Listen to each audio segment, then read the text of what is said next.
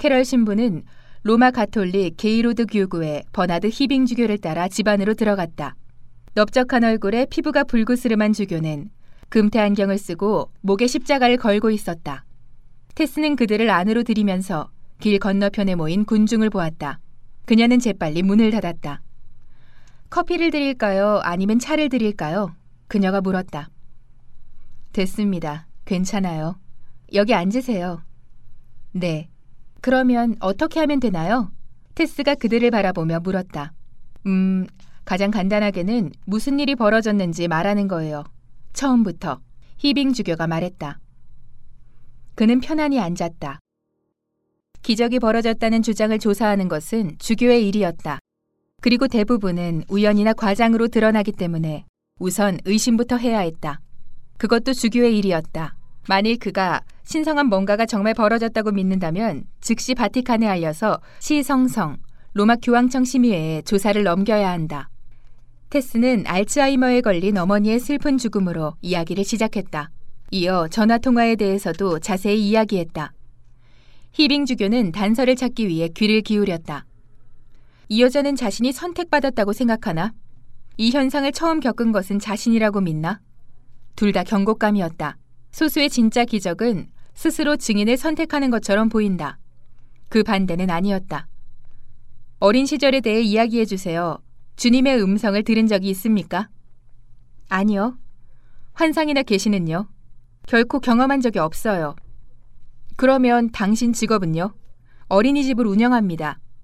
가난한 사람들을 위해서요? 가난한 사람도 있죠. 우리는 돈을 내지 못하는 부모의 아이들도 받아요. 똑똑한 사업 전략은 아니지만 아시다시피. 그녀가 어깨를 으쓱했다. 히빙 주교는 메모를 냈다. 그는 콜드워터의 회의적이었다. 성모 마리아 상의 피? 창을 든 천사와 만난 아빌라의 성녀 테레사? 적어도 이들에게는 성스러운 접촉이 있었다. 유령의 목소리를 듣는 것은 그렇지 않았다. 반대로 이 전화 통화와 관련해 아주 중요한 관심사 하나가 있었다. 히빙 주교가 찾아온 가장 큰 이유이자 가톨릭 교회의 상급자들이 보고를 기다리는 이유였다. 천국과 이야기를 나눴다고 믿는 사람들은 자신이 언제쯤 주님의 목소리를 들으리라고 생각할까? 그렇게 대화를 하면서 주교가 이야기를 이어갔다.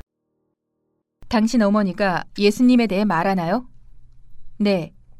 그리고 성부에 대해서도 여러 번이요. 신의 은총에 대해 엄마는 우리 모두가 용서받는다고 했어요. 통화는 아주 짧았어요. 어머니는 당신의 메시지들을 어떻게 하라고 말하던가요? 테스가 사만다를 바라보며 말했다. 모두에게 말하랬어요. 모두에게 말하라고요? 네. 그는 캐럴 신부와 시선을 교환했다.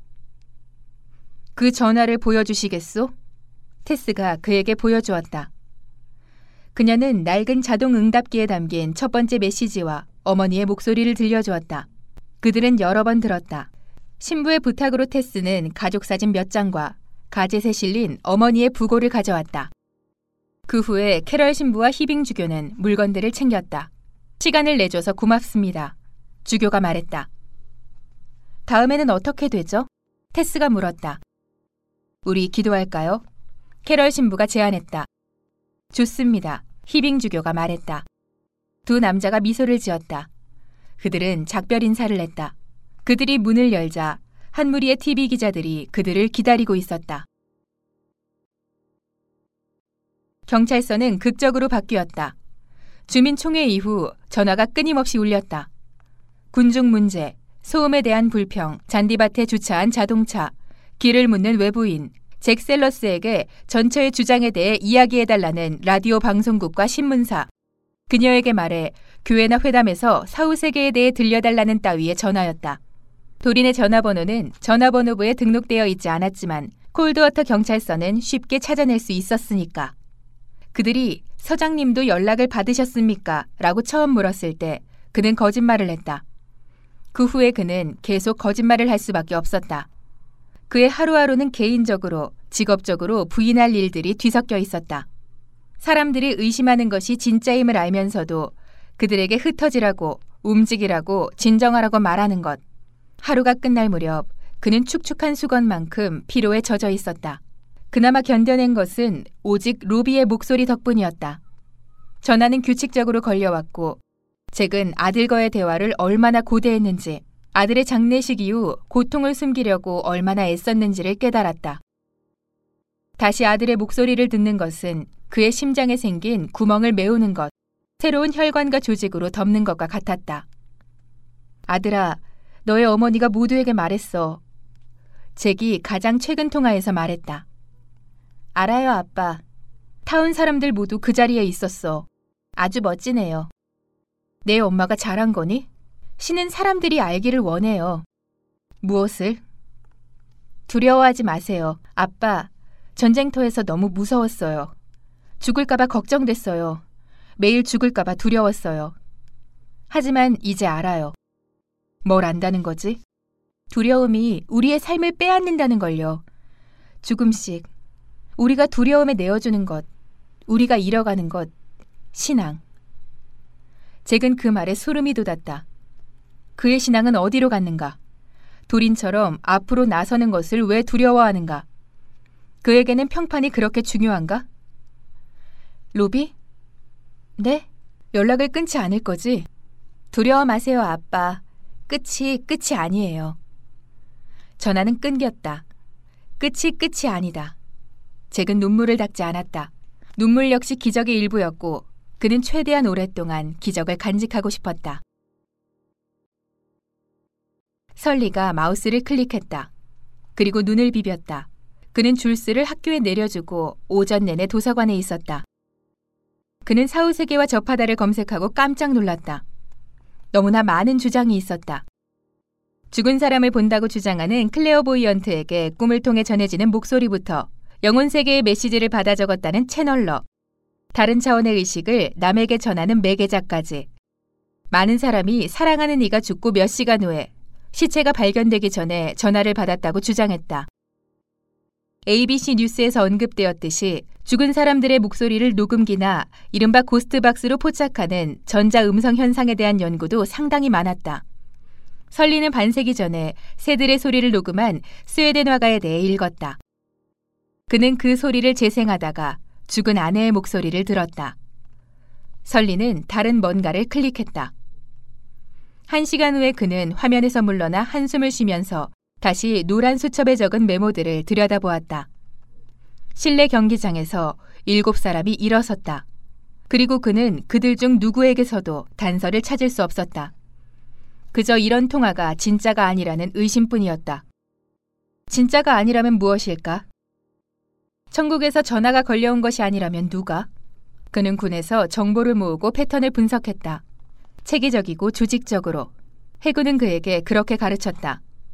그 당시에는 지도, 날씨, 항공기 결함, 정보 데이터가 대상이었다. 이제 그는 일곱 명의 이름을 조사하고 주 기록에서 주소를 찾고 도서관의 인터넷을 이용해 전화번호를 찾고 점심시간에 가젯의 론 제닝스와 일상적인 대화를 통해 상당히 많은 개인정보를 모았다. 그는 이 모두를 수첩의 왼쪽에 적어두고 오른쪽에 관련성이라는 항목을 만들었다. 그들이 서로 관련 있을까? 아니, 같은 거리에 사나? 아니, 모두 같은 교회에 다니나? 아니, 모두 같은 일을 하나? 거의 그렇지 않음. 같은 성별? 아니, 같은 나이?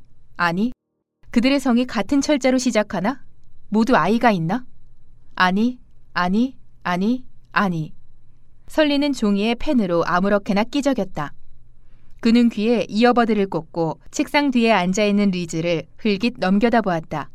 그녀가 그를 보더니 미소를 지었다. 지잉, 지잉. 설리의 휴대전화였다.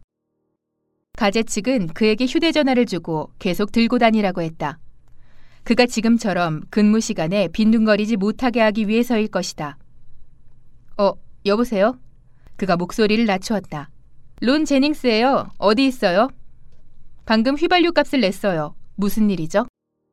명단에 고객을 하나 빠뜨렸어요. 오늘 오후에 거기 갈 수 있어요? 설리는 오늘 아침에 찾아가야 할 세 명의 고객도 아직 방문하지 못했다. 누구죠? 데이비드슨 앤드 선스요. 설리가 잠시 아무 말이 없었다. 장례식장이요? 알아요? 한번 가봤어요.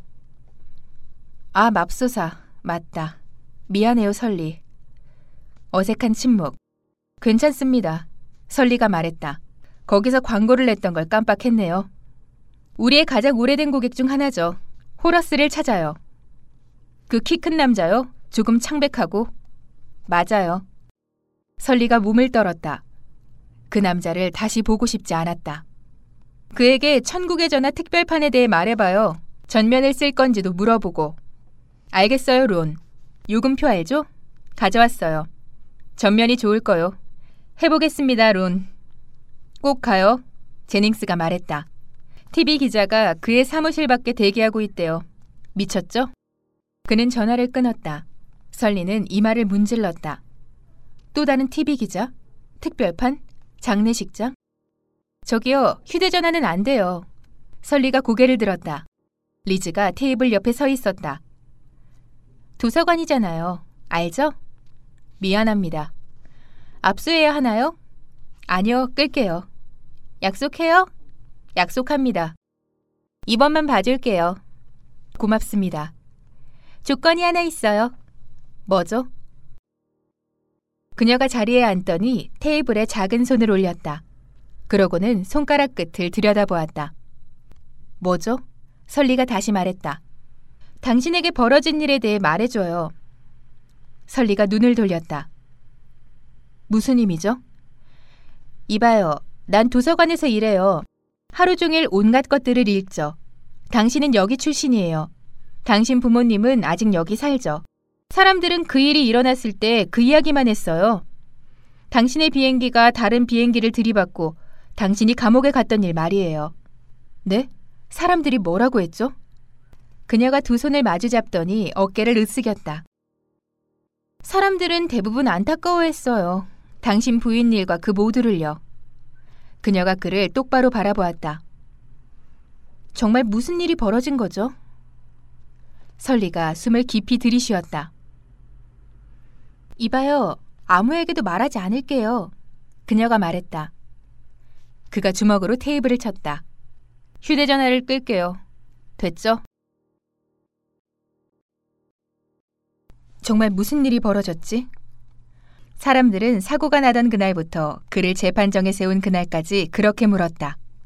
린턴 비행장은 오하이오의 작은 시설로 민간 비행기와 군용 비행기가 모두 이용했다. 토요일 아침 설리는 착륙을 위해 비행장에 들어서고 있었다. 그는 블레이크 피어슨 대신 호넷 FA-18 제트기를 몰고 미국을 횡단했다.